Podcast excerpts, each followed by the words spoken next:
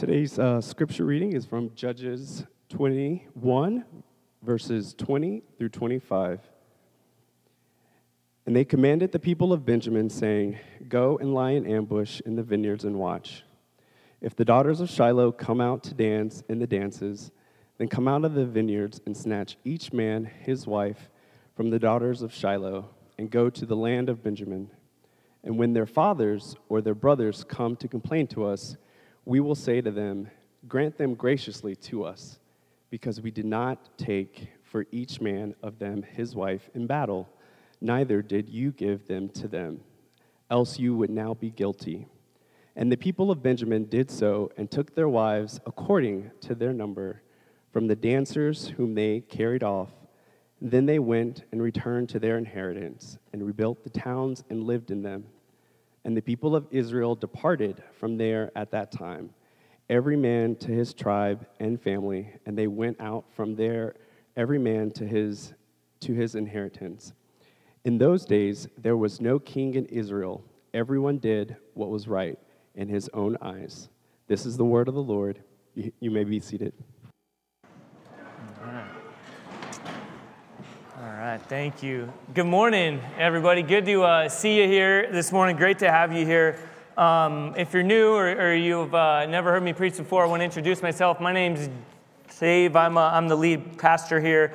And um, I, just again, by way of introduction, I have a speech impediment, so just want to make sure that you guys know um, what that is and that you guys all you know have a heads up because it'll kind of come in and out as we go uh, here today. And um, we're actually going to get into it pretty quickly here this morning. So if you have a Bible, go ahead and uh, turn with me to Judges um, chapter 17. And um, if you don't have a Bible, if you could slip your hand up and keep it up high, don't do this thing, but keep it up high. Somebody will get you one. Um, También si necesitas la Biblia en español, um, uh, solamente levanta su mano y diga español. Um, we want to make sure everybody can have a Bible they can read and understand. And if you don't own a Bible, please keep this one, write your name in it, underline some stuff. There's a hand back there I see still. I got your back. I'm here to help. Um, anyone else? So, yeah, we want to make sure everybody has a Bible they can keep and read and understand. And um, with that, actually, while they're handing, handing, those out, while we're getting there, let me just give you a heads up on where we're headed here. Um, so, this is our last, uh, our last sermon in Judges. Um, some of you might be if like sad about that. Um, it's been good, but if you're, you're that's sort of weird because it's been a really hard, weird book to walk through, but it's been really good, and it'll kind of culminate in what we're headed. Uh, we're going to be in the last five chapters here today, and it's pretty intense. Um, and just uh, then going forward, um, we're going to start just a brief four week series where we're going to walk through what it means to be gospel centered and outward focused. Okay, as a church, we say that we are gospel centered and outward focused. And what that means, we're going to spend four weeks walking through things that are true of you. If you're a follower of Jesus, if you put your faith in Him, you're gospel centered. Your identity is shaped by who Jesus is and what he's done and what he declares about you. And there's a, uh, there's a, a compulsion or a, a fruit of that reality. If you're a follower of Christ, there's an outward focused reality there. And so um, we're going to walk through four weeks that really walk through what that looks like in specific areas. We're going to talk um, about the image of God, the imago Dei. If you're created in God's image, that informs how you treat, treat and react and interact with every other human being um, from every different walk of life. And then we're going to talk about adoption. We're adopted in Christ, and that um, compels us to care deeply about the foster care and adoption um, crisis, really, that's going on, and, and, and, how we enter into some of those things. Okay, so that's where we're headed. Then we'll have Easter. I know it's crazy, five weeks out. Then we're going to spend uh, two months in Titus. Then we're going to hunker down in the Psalms for a good long while into the summer and then we'll start a new series in the fall. Amen? So that's where we're headed. Um, now, let me um, give you just a warning. Uh, we've tried to catch people with young kids, and we love if you want to bring your, your kids, that's your discernment in here. But this is really not a good week, to be honest with you. If you have a uh, probably under high school age, at least, you know, it, this wouldn't be a good week because the reality of what we're walking through in, in God's Word today is heavy and it's jarring, and really it's R hated. Um, and uh, with that, I want to give a, a, heads up before I, uh, I pray that, that we're going to talk about some things that are um, just really ugly and, and, hard and horrific and, and jarring, and some of the realities of abuse in, in its most heinous and ugly forms. And um, as we you know, get into something like this in a group like this, statistically, tragically, Many in here have, have walked through or known loved ones who have been abused in some very ugly ways. And so there's total freedom to get up, to walk out, to stand in the back, to just, um, and I just want to admit from the beginning this is really hard and it's going to be hard. Uh, I had a lump in my throat a lot, even as I read um, this week. Just the ugliness of sin is, is heavy. And so this is going to be a heavy, a heavy week as we're in it together. So let's, let's pray and ask God to really uh, lead us through this time and however He knows that we need. Um, let's pray. Lord, we, we need you. Um, we confess that we, um, uh, Lord, we tend to want to put on earmuffs and, and close our eyes. And um, Lord, to the hard things, the, the realities of sin in the world today, and, and as well as um, uh, some, though, Lord, don't have that option. And so, Lord, I pray that you, uh, Holy Spirit, would lead us through this day. I pray that we would, um, Lord, that we as a, as a community would weep with those who are weeping, Lord, would rejoice with those who are rejoicing, Lord, that we would call sin sin, that we would confess and repent where needed, and that we would come um, humbly and expectantly before the feet of Jesus, our, our only hope. And I pray, even as we sang songs that kind of set the tone of hope as we now get into the, the ugly reality of sin, I, I pray that you will oversee this time, Lord, that you will uh, nurture and care for us and lead us and speak to us through your word. And we pray in Jesus' name. Amen. So, uh, to, just to bring us up to speed as we get into Judges this morning, um, we've been in a cycle. We've seen a cycle that's gone something like this. Okay, or what happened in Judges was basically like God's people, Israel, were delivered from Egypt, and it was like church camp, right? Like expectation. It's all going to be good now, and they were in the land, and it was just like, okay, now flourish. Now, now be my people. It's like God said, "You're my people. I'm your God, and, and life." Under my headship, under my kingship, under my rule is good and flourish in every facet of life in your family and your relationship with yourself, relationship with others, relationship with all of society. It's good under the reign and rule of God in relationship with Him. And it's like God's like, go and flourish under me. And God's people come into the land that He had promised them, and, and like right away, it's like, it's not good. It's, it's sin. And basically, sin in a nutshell is not God. Um, sin is saying, yeah, thanks God, but no thanks. We're going we're to figure it out on our own. And right from the start, it gets ugly. And we see this cycle that goes something like this God's people sin. Again, essentially, they say, not God. They say, No thanks, God. I don't want to do it your way. I want to do it my way. Um, I want to be king, if you will. I want to rule. And then they, they get oppressed, and basically life comes in, sin comes in, it's ugly, and so they call out to God. So there's sin, oppression, and then there's supplication. There's calling out, God, help me. And then God enters in and he helps his people. He sends a savior or he sends a rescuer. But every time it's temporary and it's not complete and it's not a full salvation. And then there's a time of rest, though. And then when that rescuer dies, like they just go crazy again and they get all back into it and, and that cycle continues. And remember this is the last time that we get to say this so this image needs to stick in our heads. It's not a merry-go-round. The cycle it's a what? It's a toilet. It continues to get worse and worse and go down and down to uglier places. And the cycle ended last week with samson and if you guys remember a lot of the parts of it, it was basically sin and then kind of salvation. And the people never even asked for God's help, but God stepped in and He helped them anyway. And then, um, and then this week, the cycle ends, and it's just like, you know, some of those toilets that don't go round and round, they just go woof. It's like that. It just goes straight down and it's really ugly. And so, for five chapters, we're going to see the reality of not God. And I think we need to hear this um, really, really pointedly today because we've kind of grown inoculated to, to not God. We've grown kind of comfortable with, with sin and, and with hell, to be honest with you. Hell, we always think of as, as a place to come after death, and that is a reality. But hell is also um, a, a, a, a, current reality for a lot of people. If, if hell, in, in a nutshell, is going to be not God, is going to be the absence of God, and therefore the absence of all that is good in every way. And one day in eternity, that will be, um, that will be a reality for, for all who have not put their trust in Jesus. Again, if you're new, welcome. We always talk about really good, easy, comfortable subjects. and, and so, um, and there's also a reality of hell uh, on this earth, of, of, of, of not God, and the reality of sin and yet, um, this week, as I was with my daughter, one of my daughters on a day, daddy date, we do that, you know, once a week. And I have three girls and one boy, and I'm from an all boy family. And yet, when I'm hanging out with my daughters, I'm starting to learn, you know, girl time. We went and bought earrings and, and had a really fun time. And we're looking at all this stuff, and we're listening to, like, you know, I don't know, pop music on the on the radio, and this song came on that I just kind of zoned out and was just kind of beating my head to, and I didn't even know it. And my daughter stopped me and was like, Daddy, what's this song about? Is that? And then I stopped and I listened, and it said um, something like this Even if we can't find heaven, I'll walk through hell with you. Anybody? You know this song? seems like a popular song. I don't know. It's very, very catchy tune. Even if I can't, even if we can't find heaven, I'll walk through hell with you.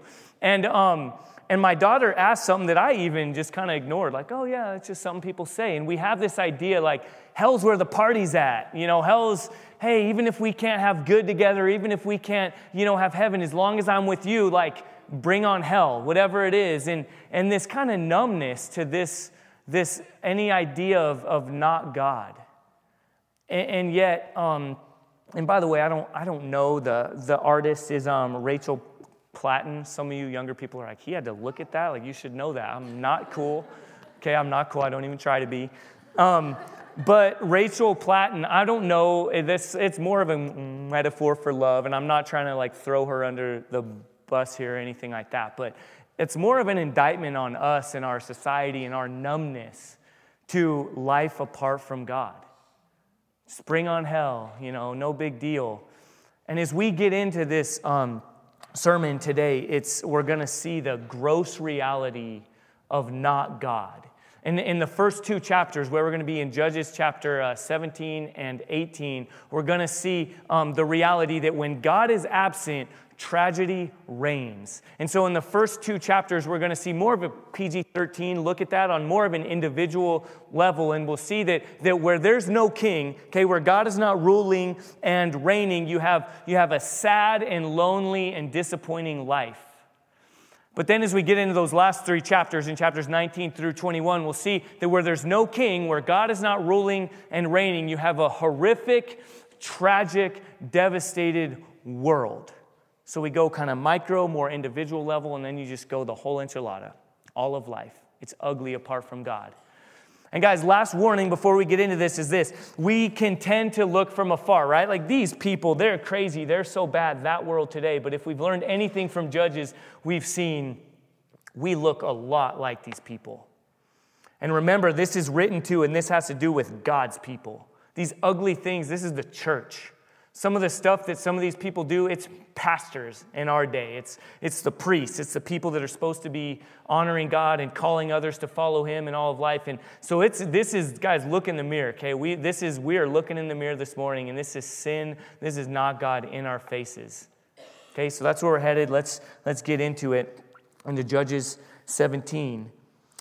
There was a man of the hill country of Ephraim whose name was Micah, and he said to his mother, The 1100 pieces of silver that were taken from you, about which you uttered a curse, and also spoke it in my ears, behold, the silver is with me. I took it.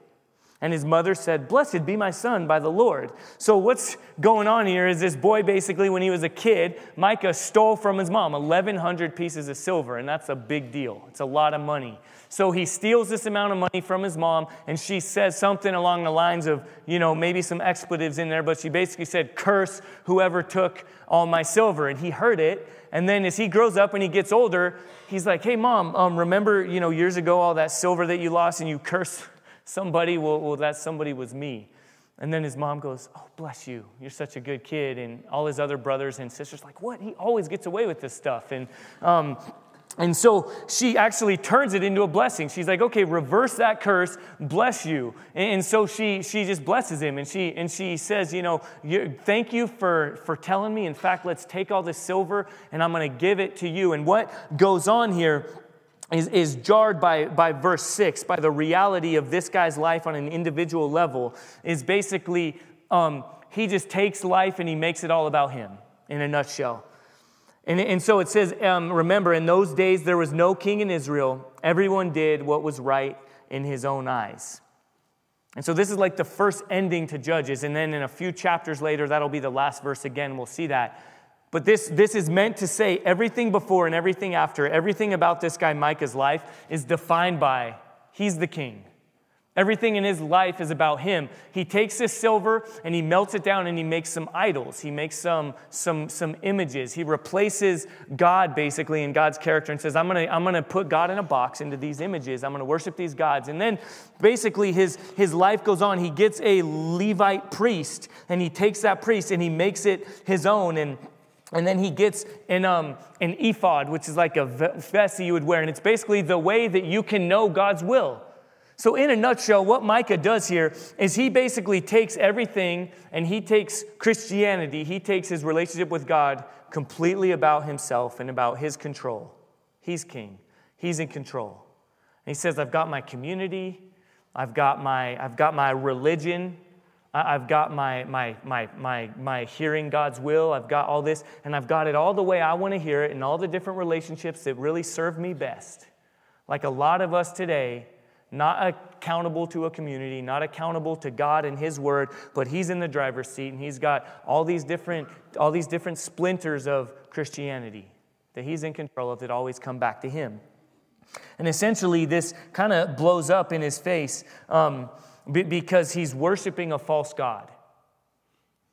And He's worshiping a God that's made in His image.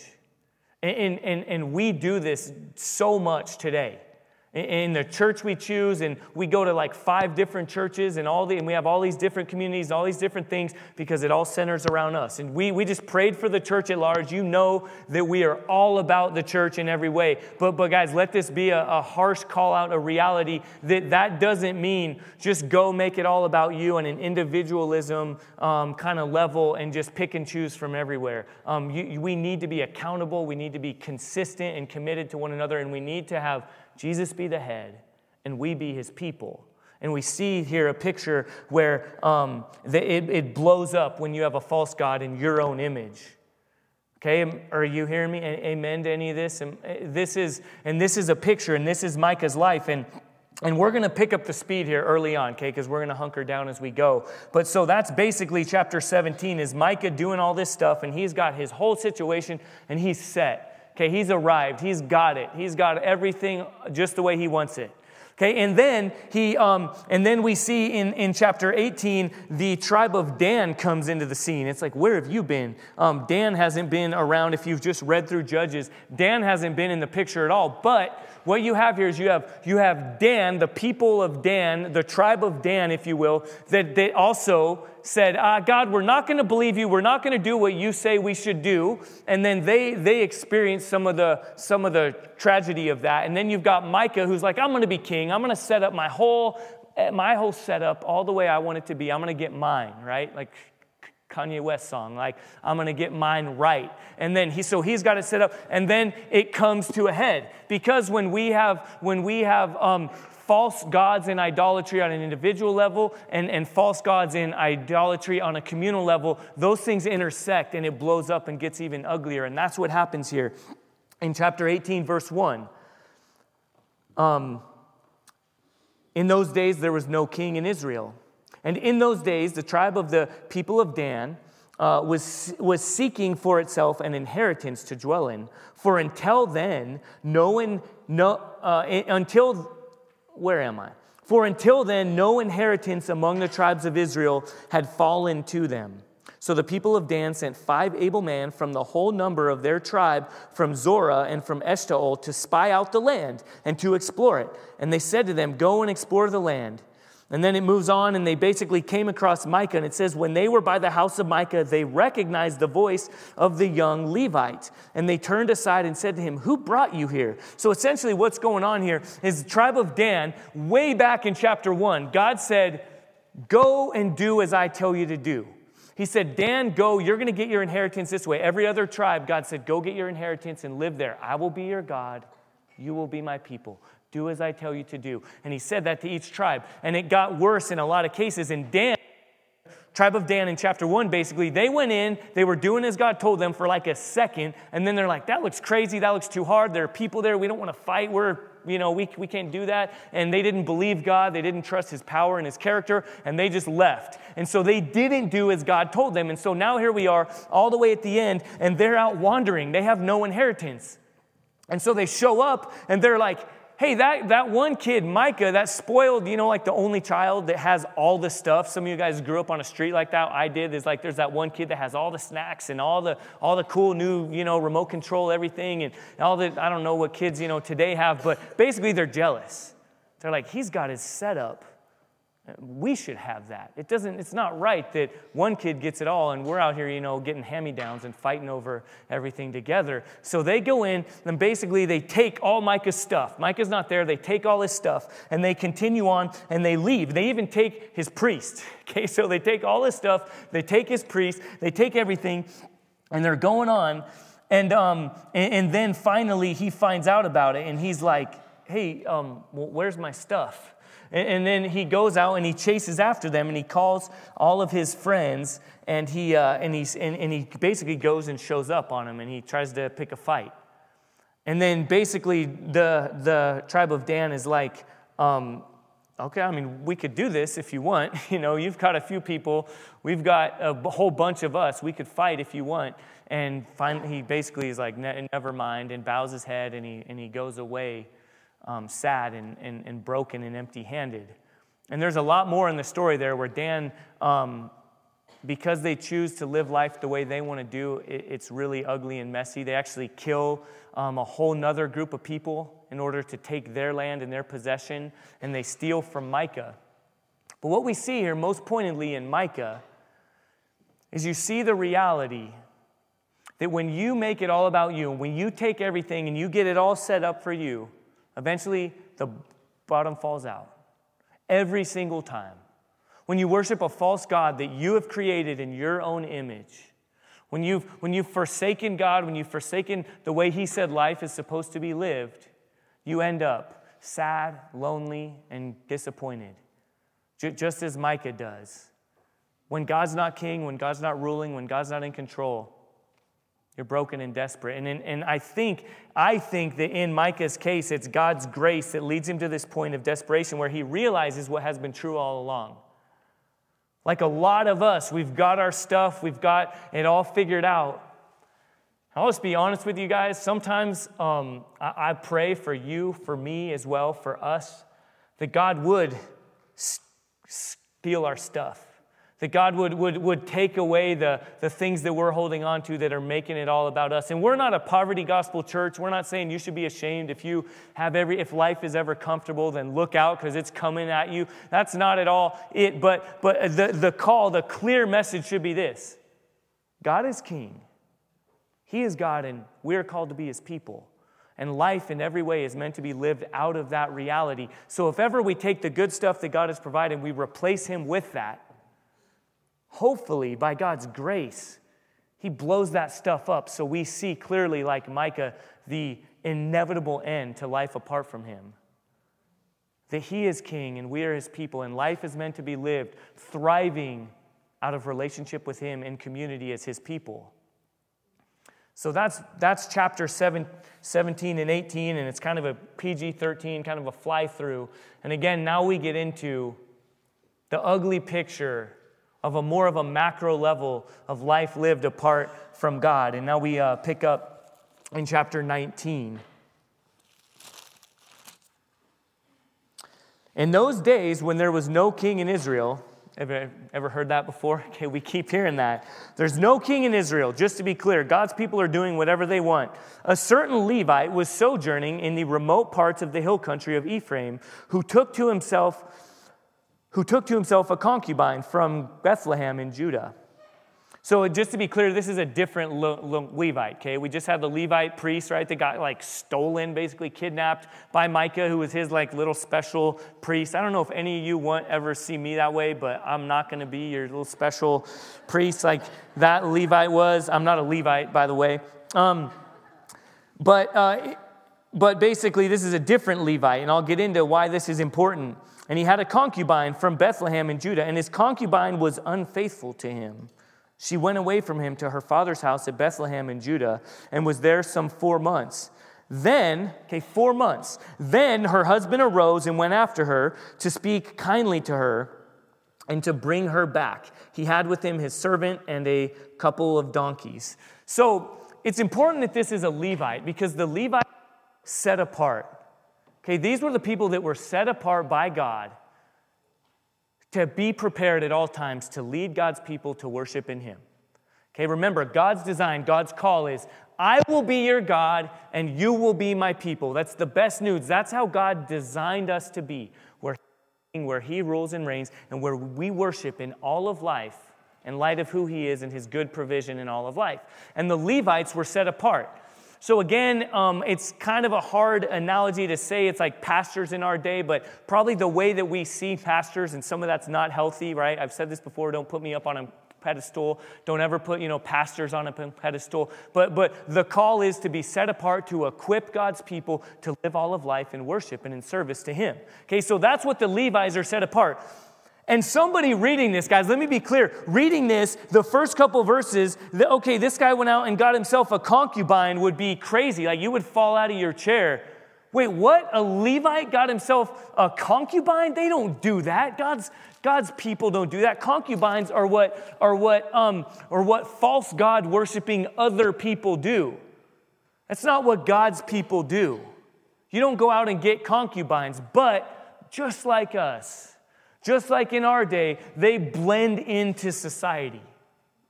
Okay, God's design all along is that his people would be established as a light to the nations, that his people would be like a shining light. As Jesus says in the Sermon on the Mount, a city that is set upon a hill cannot be hidden, nor do men light a lamp and put it under a, a table, but on a lampstand. And from there it gives light to all who are in the household. That's always been God's plan, that God's people would live amongst the community, amongst the society, amongst the nations to show the good news of what life looks like and where God is king and where God is God and his people are his people. And the Levites were supposed to reflect that, but what they do is they reflect the surrounding community.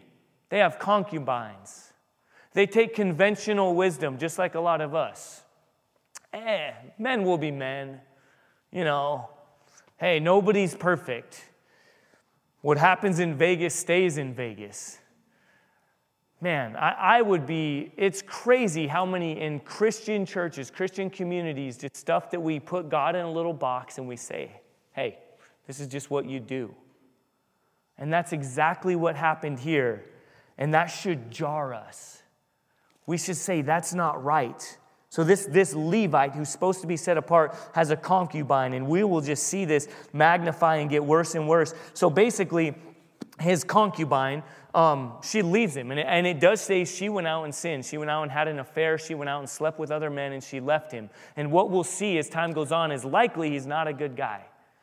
So, it doesn't excuse her sin, but it also reveals something about him as is often the case, and we believe something in this church that, that God calls men to give an account for the leadership in their home and in the church. And just like he did with Adam when Eve first sinned, and God said, Adam, uh, where are you? And he called man to give an account because he had failed. The same kind of thing happens here. And so we get a picture that this Levite is a cruel, uh, mean kind of a man. And so we just assume that life was not good lived with him. And so she leaves and she goes and has an affair Again, it doesn't excuse her sin, but it reveals something about him. Four months go by, okay? Four months go by, and this Levite is like, I should probably go find my wife now. I should probably go after her. Probably not because he cared her and he, he loved her and he said, Hey, that we are one. We've been married together, and my, my covenant partner has left, and I'm gonna go pursue her as Jesus pursues his church, as God calls husbands to pursue their wives. That's probably not what's going on here. Probably in that day, first of all, you didn't have a concubine unless you wanted to show something about yourself. Okay, you had a concubine because you, you, you were prideful and you wanted to show that you had achieved status. And you had a concubine because you wanted to have sex whenever you wanted to have it. So likely after four months go by, this guy's like, hey, I want, uh, I want respect back and I want sex whenever I want it. So I'm gonna go find my concubine. And she goes with her husband, and he, or with her dad, and he goes and finds her, and he's like, I'm gonna go say nice things to her. It's just kind of funny that it says that. And so he goes and he's like, Hey, baby, I'm sorry, you know, will you please come back with me? And he calls her whatever. And then this cycle goes on. I won't read, but it goes on where basically he's gonna take his concubine back, and her dad basically goes in and starts like tricking him consistently. Her dad's like, hey, it's really early in the morning. Why don't you stay a while, eat some food, have a you know, couple more cups of coffee, get going, maybe eat some lunch, then leave. And so they do that. And then he's like, hey, it's so late. Why don't you stay another night and then in the morning? And that goes on. And he's tricking them. And they're basically battling. They never ask the concubine, they never ask this, this guy's daughter what she wants, but they're just like, hey, let's do this. They're working it out amongst themselves. And finally, the Levite if you're um, kind of, you know, tracking along with me here, just to, to share um, where we're at, we're at, uh, we're at like verse, um, verses 3 through 8, chapter 19. And so then in verse 9, pick up with me there, they finally, they finally go out. Basically, the Levite says in, in verse 9, he finally said, Behold, now the day is waning toward evening. This is the dad. Please spend the night. Behold, the day draws to its close. Lodge here and let your heart be merry, and tomorrow you shall rise early in the morning for the journey and go home. Verse 10. But the man would not spend the night. Like finally, he's like, All right, I know this trick. And he arose and departed and arrived opposite Jebus, that is, or Jebus, that is Jerusalem. He had with him a couple of saddled donkeys. It keeps saying this, and a concubine was with him when they were near Jebus. And so what continues on is basically they're near um, an alien city, okay? They're not near a tribe of Israel right now. And they're going to go stay there, but he's like, no, no, no, that's not safe. That's not safe because only the people of God should be safe. That's not church. Okay, we, we're not going to go there right now. We're going to go to where it should be safe.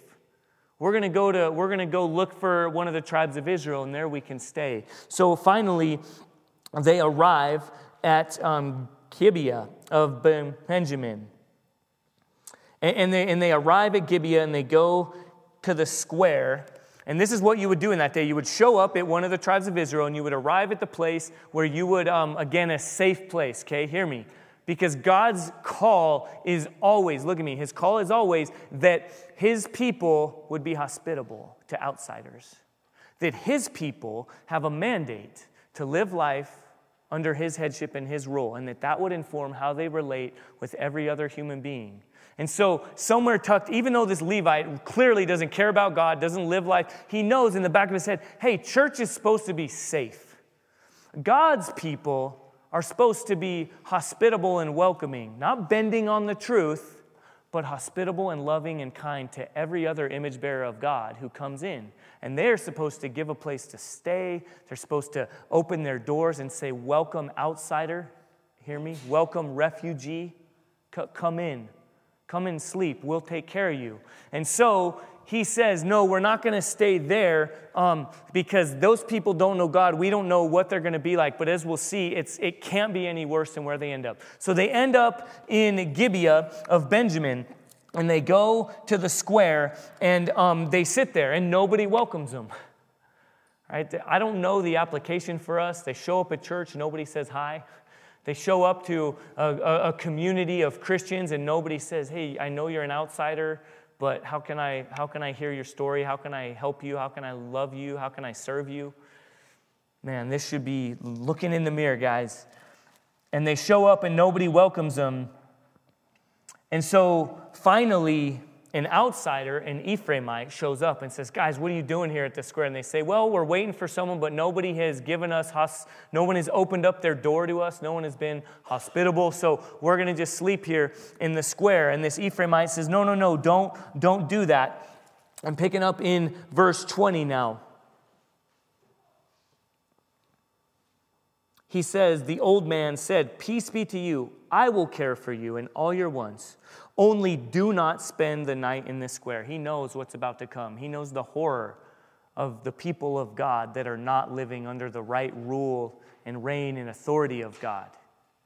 He says, Don't stay here, whatever you do. Come with me. Verse 21. So he brought so he brought him into his house and gave the donkeys feed, and they washed their feet and ate and drank. And you get this picture that this outsider, this Ephraimite, opened up his home. He said, Come on, I'll feed your donkeys, I'll, I'll welcome you in, you know, you can, you know, sleep here, I'll, I'll take care of you. And they're doing that. And then the horror of sin, of not God, is put on display. God's people, remember, this is supposed to be God's people welcoming the outsider. And this is what happens. I'm going to just read this whole section. Verse 22. And as they were making their hearts merry, behold, the men of the city, worthless fellows, surrounded the house, beating on the door. And they said to the old man, the master of the house, Bring out the man who came into your house that we may know him. That means have sex with him. Okay, know is always to have, in this case, in this context, it's always he knew her, he knew him. Bring out the man that we may have sex with him. And the man, the master of the house, went out to them, which was brave on his part. Okay, he went out, this crazy, sex crazed, drunken, uh, excited, ugly, sin empowered group of people, this man goes out bravely and he says, No, my brothers, do not act so wickedly. Since this man has come into my house, do not do this vile thing. Again, he doesn't just say, Guys, this is evil, this is wicked, but he also says, This guy gets it. Hey, he's hospitable. I'm being hospitable. He's a guest. I'm going to protect him. You see that. That basically the sin they want to commit by having sex with this man and the, the fact that they want to they want to treat an outsider. God writes it that these things are, are right there. He says, No, I have been entrusted with this man's care. I can't let you do this. It seems like he's brave, but then he goes on. Verse 24 Behold, here are my virgin daughter and his concubine. Let me bring them out now. Violate them and do with them what seems good to you. But against this man, do not do this outrageous thing. But the men would not listen to him. So the man seized his concubine and made her go out to them. And they knew her. They had sex with her and abused her all night until the morning. And as the dawn began to break, they let her go. And as the morning appeared, the woman came and fell at the door of the man's house where her master was until it was light. That's hell. At first, this man is brave and courageous and goes out and confronts these people and says, Don't do this evil thing. But then cowardice takes over. Again, it should be welling up in our, in our hearts right here. The, a father, a husband, entrusted with the protection and the leadership of his household, of this guest. And he seized this concubine and throws her out. Says, Good luck. She was raped. And again, I just have to say, I know that this is absolutely horrific and jarring and uncomfortable. And this is the reality of not God. Sin in this most grotesque form, this is hell. This is hell. And so many people in our world today are experiencing hell, a life of hell. And meanwhile, God's people are sitting back, are saying, Good luck with that. Verse, uh, verse 27 And her master rose up in the morning. Somehow these men slept through the night while this was going on outside. And I don't know how, but let me say this. As I heard one man say, the good news of Jesus is this. For some, this earth, this life is as close to hell as you will ever experience. And what we just read can be called nothing less than hell on earth. What this woman went through. The absolute most horrific, most devastating, most tragic reality of sin reigning. She experienced that of not God. And yet, the good news, the only good news, and I confess, I don't know what to do with this, except to say, the only good news that we have to cling to is that the message of Jesus is that through faith in Him, through His established work of bringing His kingdom once and for all, is that this is as close to hell as we'll ever get. And the other side of that reality is true that apart from Jesus, this life is as close to heaven as some will ever be. And we've talked about this before the reality of Jesus, the reality of where we're at. This isn't just a high up theological idea, okay? We've got to embrace this because this is real life, guys. This isn't just even if we don't get heaven, I'll walk through hell with you. It's cutesy. The reality of Jesus is this when he came, lived a perfect life, died on the cross, and then victoriously rose from the dead, the kingdom of heaven broke in. And so the kingdom of heaven is now. And yet, because of sin, because of the presence of sin, and in, in some cases, the, the utter reality of not God on display in sin and rape and, and horror lived out, is that, is that hell is still present. And so we have the presence of God's kingdom here today, and yet there's a not yet reality. There's a not yet reality of God's kingdom that one day when Jesus comes and restores his kingdom and brings it in once and for all, he puts away um, hell and sin and all its effects. And there's also a not yet reality to hell. That so far on this earth, we've never yet fully understood the full implications of God fully backing away because his presence is still here. It's supposed to still be here through his people, through the church. His common grace is still here. But one day, when, when that day comes, hear me, because we care, and the message is this we care so much that some people are experiencing hell on earth right now that we want to proclaim by entering in, by sitting in solidarity, by weeping with you, by saying, This is as close to hell as it's ever going to be. And I don't know exactly how that can make sense, but it is.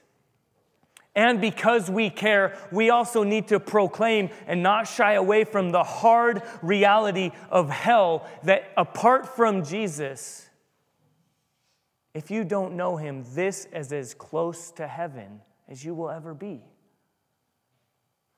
And hell is not a trite thing that we can just make songs about.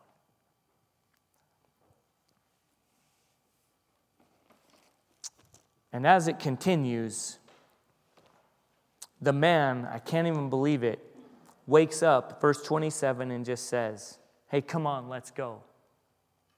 Hey, get up. Act like it's all right. Put on a smile. Pretend like that didn't happen to you. Let me say, I pray that church is never that.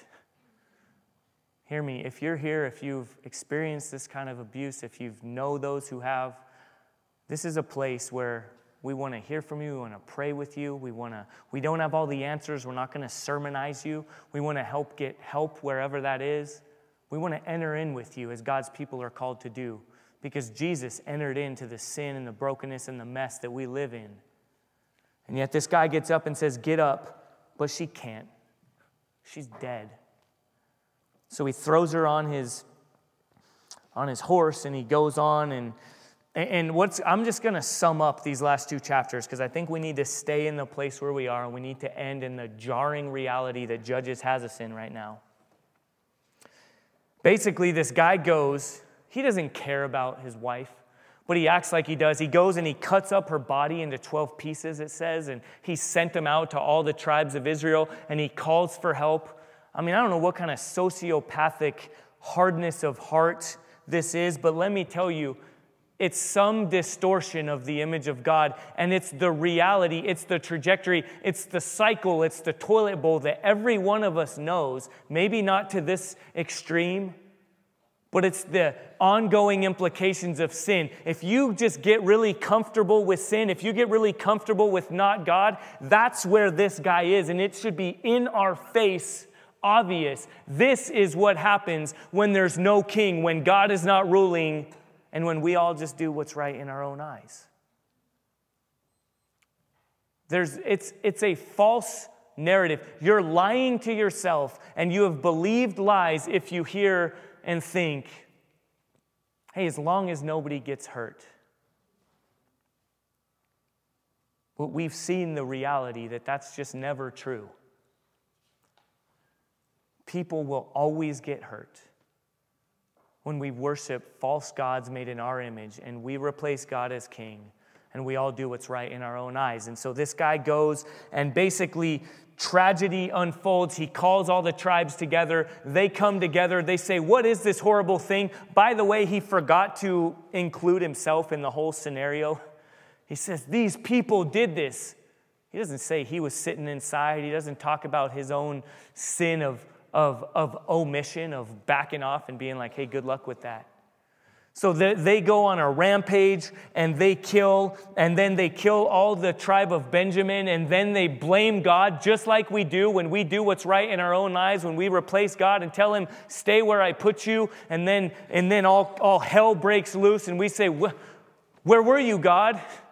That's what happens, and they blame God, and they basically say, um, Our brothers who we just murdered and killed, and, and killed all these thousands of people, they don't have any wives now, so they're going to be wiped out. And oh, I know, aha, let's go get them some wives. So what they do is they're like, Oh, yeah, we made an oath about this, and then we made an oath about this, so let's go kill that one group of people that didn't show up to help us when we fought the tribe of Benjamin, and let's go steal their wives, but they didn't have enough. So now what do, oh, I know. And then that last part that we just read. Ah, brilliant plan. We'll go steal these women while they're dancing. Just stop. Just stop justifying. Just stop trying to make up for it. Stop and repent.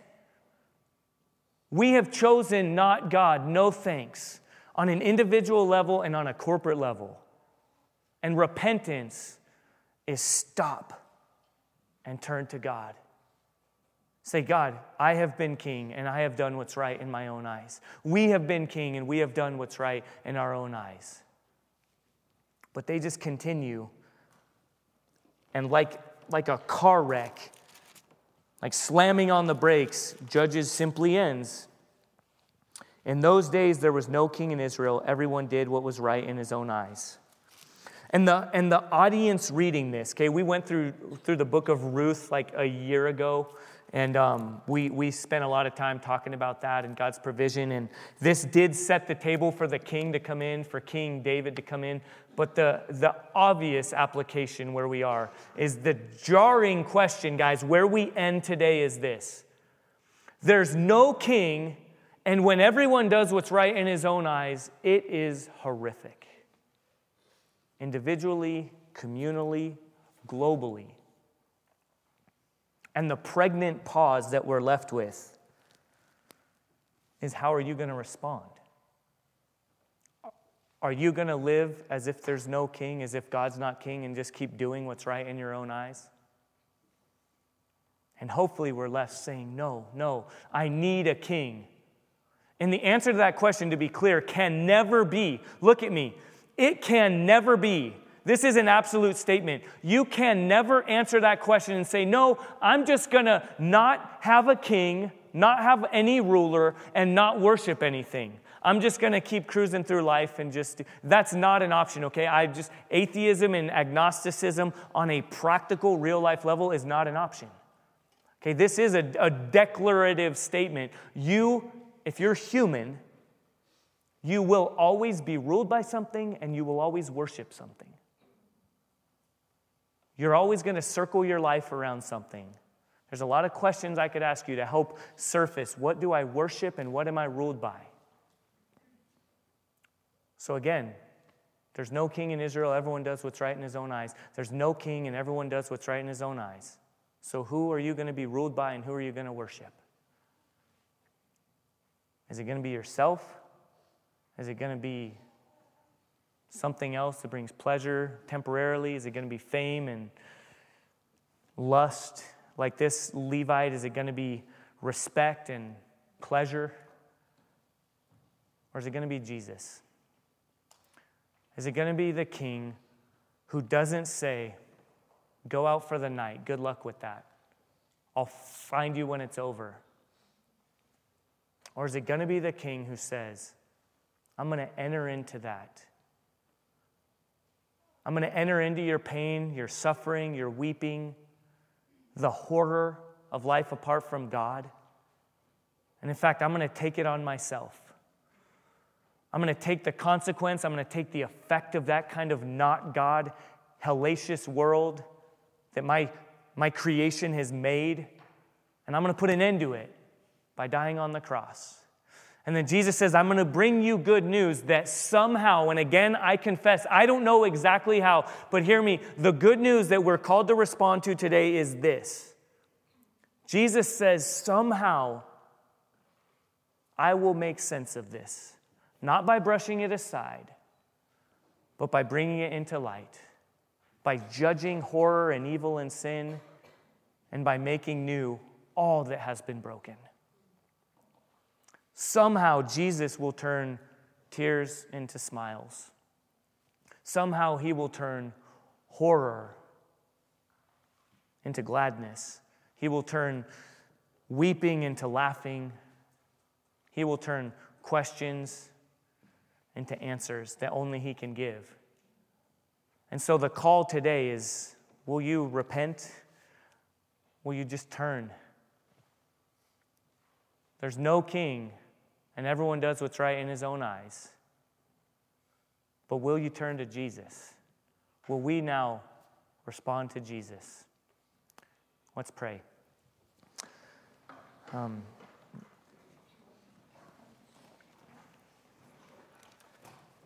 man, God, I, I feel, um, we feel the weight of sin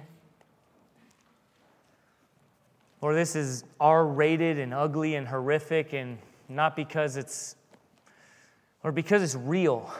Because you've written your word to enter in and to inform and to speak into our real lives and the reality of hell hell on earth, hell in eternity, or the reality of not God. And, and I trust that you have written it in such a way that this jarring whiplash that we're experiencing is supposed to be there to wake us up from our numbness. Lord, we confess, I confess as a pastor, as a church, we confess where we have hidden inside or where we have put on blinders and earmuffs and said, I don't want to, I don't want to embrace the reality of sin on this earth. But Lord, you have put it in our face and shown us. And the only answer we have is to turn to Jesus. And so I don't know what that means for every individual, but I know that it means we can enter in. I know it means we can pray. I know it means that we can take the earmuffs off and the blinders off and we can say, I'm sorry. We can say it's not how it's supposed to be. And somehow we can say, but Jesus. Lord, lead us into the good news of Jesus, replacing sin with hope and forgiveness, and giving the good news of a life and eternity informed by you making all things new. We pray in Jesus' name. Amen.